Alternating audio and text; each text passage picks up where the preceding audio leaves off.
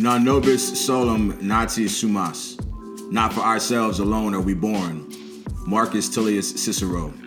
Hello, I'm Tony Massey, and welcome to the I Am Podcast, your source for inspiration and motivation. Today's episode is called I Got You. If I may, allow me to let you in on one of life's greatest and most profound secrets. It is a secret that transcends religion, doctrine, or creed.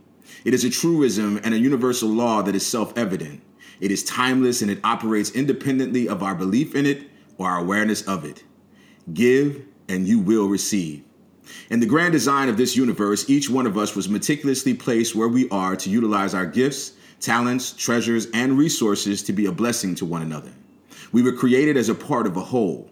Every single person plays an important and extremely vital role in the lives of the people around them, and for some, people who they have never met.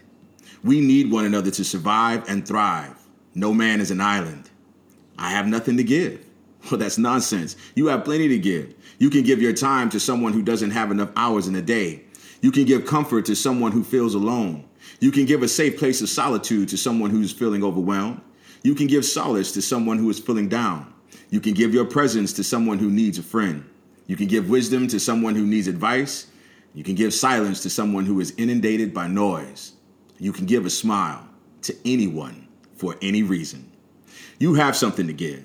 If you're alive, breathing, and experiencing any measure of comfort or joy, you have so much to give.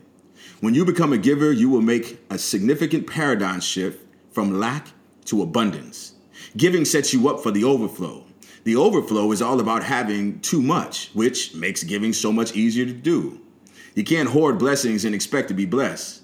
Greedily holding on to your blessings is a byproduct of feeling lack. When you feel that you don't have enough, it is natural to want to hold on to every little bit that you have. However, when you implement the law of giving into your life, you realize that what you once thought was finite is immensely infinite. There is more than enough happiness, love, resources, and joy to go around. I got you. These three little words speak volumes to the person hearing them. These words communicate that a person's needs and desires will never outweigh or outmeasure your desire to give.